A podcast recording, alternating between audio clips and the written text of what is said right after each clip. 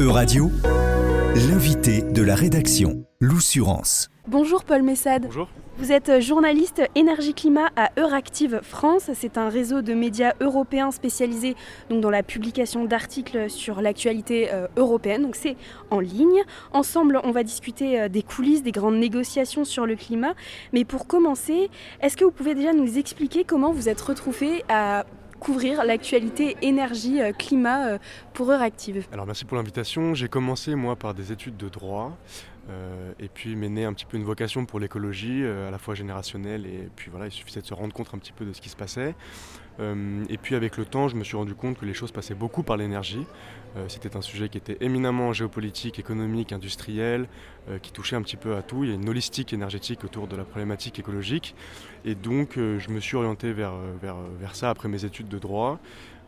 J'aimais beaucoup écrire, donc je me suis dit que la meilleure chose à faire, c'était d'être journaliste dans ce domaine-là. Euh, et euh, au niveau des réglementations européennes pour la simple et bonne raison que beaucoup de choses se passent là-haut et qu'on ne réussira la transition énergétique qu'à 27. Quel est votre quotidien euh, à heure active, une journée type, même si en journalisme on a tendance à dire qu'on n'a pas la même journée deux fois? Pour être tout à fait honnête, c'est assez chaotique, ça dépend un petit peu du texte que j'ai à travailler, si je le connais très très bien, si je l'ai couvert beaucoup avant ou pas. Mais une journée type, c'est je me réveille, un café, euh, une conférence de rédaction vers 9h, 9h15. Et puis ensuite, on a euh, parfois des briefings avec euh, les autorités, les dirigeants français pour qu'ils nous expliquent leur position. Et là, on peut poser nos premières questions. Ensuite, on, contacte les, rapporteurs, c'est-à-dire les, eurodéputés qui travaillent en particulier sur les sujets et qui sont les référents de leur groupe ou même du Parlement européen sur la, thématique qui va être discutée dans la journée. Euh, on essaye de récupérer les communiqués de presse de la Commission européenne et donc de, l'institution principale de l'Union européenne. Et puis voilà, on fait un schmilblick entre la vision des États membres, euh, les parlementaires, la Commission européenne. On commence à faire un petit peu un contexte, on relie beaucoup aussi l'actualité. Euh, on essaye de faire une veille, ça c'est évident.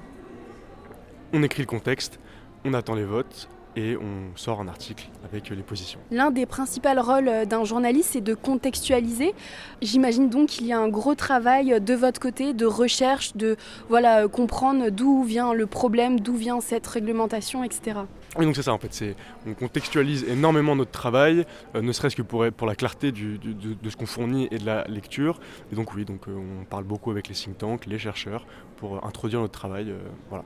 Et alors vous, vous avez la particularité d'être à Paris, d'être, de travailler, d'écrire pour Euractiv Paris, mais vous avez aussi des collègues qui traitent des mêmes thématiques et des thématiques peut-être plus larges euh, sur l'environnement, qui sont à Bruxelles, mais aussi dans d'autres pays. Comment ça se passe euh, à Euractiv? Est-ce que vous faites des conférences de rédaction ensemble?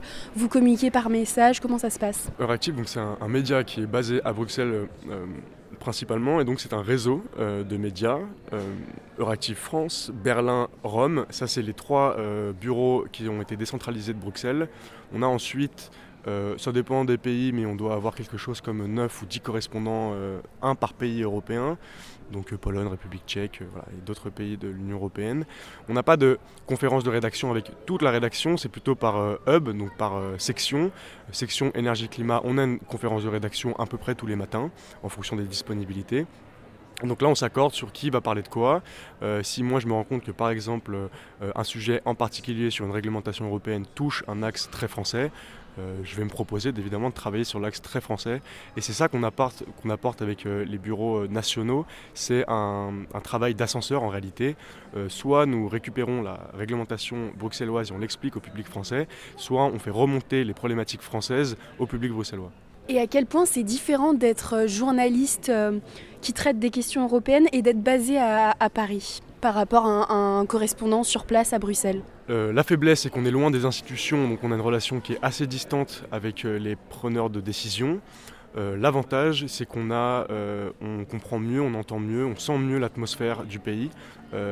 quels sont les sujets qui vont un petit peu être épidermiques euh, ne serait-ce que prendre le sujet du nucléaire, qui est évidemment un sujet épidermique en France et qui intéresse un petit peu moins idéologiquement euh, les dirigeants bruxellois. Mais vu la situation actuelle, euh, les choses se mélangent. Et donc on a un rôle à ce niveau-là de, voilà, de faire passer les informations et, d'essayer en fait de, de ne jamais oublier que l'Union européenne, ce n'est pas la Commission européenne, c'est avant tout une association de pays qui doivent travailler ensemble vers un but commun, mais qui ont tous des particularités, qu'elles soient culturelles, économiques, industrielles ou historiques. Quelle relation vous avez avec euh, les eurodéputés français et eurodéputés en général? Et est-ce que ils sont nécessaires dans votre travail de journaliste Alors ils sont nécessaires, oui, ça c'est une certitude. L'avantage qu'on a quand on est un média européen, c'est que les eurodéputés n'ont pas de relais particulièrement euh, important dans les, dans les États membres. On s'intéresse souvent beaucoup plus aux parlementaires euh, nationaux.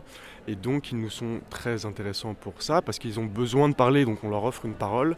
Euh, ils ont un regard qui est souvent je dois dire, assez réaliste parce qu'ils sont euh, assez segmentés en fonction de leur travail. Euh, et puis ils essayent d'avoir une vision à la fois globale, mais en même temps aussi euh, en fonction des territoires desquels ils ont été élus. Et donc, non, non, leur, leur travail est, très intéressant et on essaye de travailler avec eux exactement comme les médias nationaux vont travailler avec les députés nationaux. simplement, on a voilà, une échelle un petit peu différente. Et alors, vous, vous faites ce qu'on appelle le breaking news. Le hard news, c'est vraiment l'actualité chaude. Comment la rendre intéressante, la rendre intelligible? Comment la rendre intelligible? Déjà par euh, l'écriture, euh, par la plume. Euh, je sais que les Français, on a un attachement assez fort à ça et je crois que c'est très important parce que voilà, on lit les choses un petit peu différemment. sur les breaking news, l'intérêt c'est de faire ressortir les couleurs en fait de ce que les, parlementaires veulent bien nous dire, de ce que la commission veut bien nous dire. Est-ce qu'elle a, est qu'elle a, respecté les attentes du pays pour lequel on, travaille ou dans lequel on, travaille? Donc ça c'est vraiment pour les news euh, très d'actualité. Et puis on a aussi des travaux euh, évidemment de, plus long terme, où là on va faire un peu plus appel aux think tanks, aux chercheurs, voir un petit peu quelles sont les failles d'un texte, euh, là où la commission pourrait aller, pourquoi elle n'y est pas allée. Et donc là on prend un peu plus le temps. Voilà. Le sujet reste le même, les angles sont différents. Et on essaye voilà, de manier la chèvre et le chou. Parfois c'est des articles qui sont très généraux sur un texte. Parfois on va aller chercher du côté des écologistes ou de l'extrême droite ou de, la gauche, ou de voir quelles sont les positions différentes. Parfois il y a certains textes sur lesquels euh, un groupe en particulier, une délégation nationale en particulier, aura une vision différente du reste de son groupe. Et donc ça nous amène à faire des textes euh, un peu plus de long terme, c'est-à-dire le, lendemain ou le surlendemain d'une réglementation, d'une proposition de la Commission européenne, du Conseil euh, ou des parlementaires. Et donc voilà, notre travail est assez large. Vous faites également du reportage. Récemment, vous êtes allé au Chili pour euh, un sujet notamment sur le lithium. Est-ce que vous pouvez peut-être nous, expliquer euh, pourquoi vous êtes allé là-bas, quel lien avec euh, les institutions, l'Union européenne, et puis comment ça s'est passé sur place? Alors j'y suis allé pour la simple et bonne raison que la transition énergétique va demander énormément de ressources. Et il est nécessaire pour avoir énormément de ressources d'être certain d'avoir nos approvisionnements et donc pour notre sécurité de diversifier nos apports énergétiques, de ressources, de matériaux. Euh, pour ça, je me suis rendu au Chili, donc un pays qui est euh, un gros producteur de lithium, qui va être indispensable pour la transition énergétique européenne.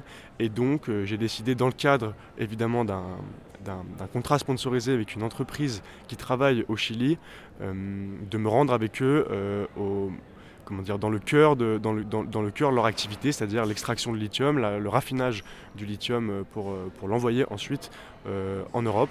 Et donc c'était très intéressant de voir à quel point euh, les réglementations européennes s'appliquent sur les territoires sur lesquels on n'a pas de mainmise évidemment parce que c'est un à l'autre bout du monde et deux parce que chaque pays a évidemment sa souveraineté.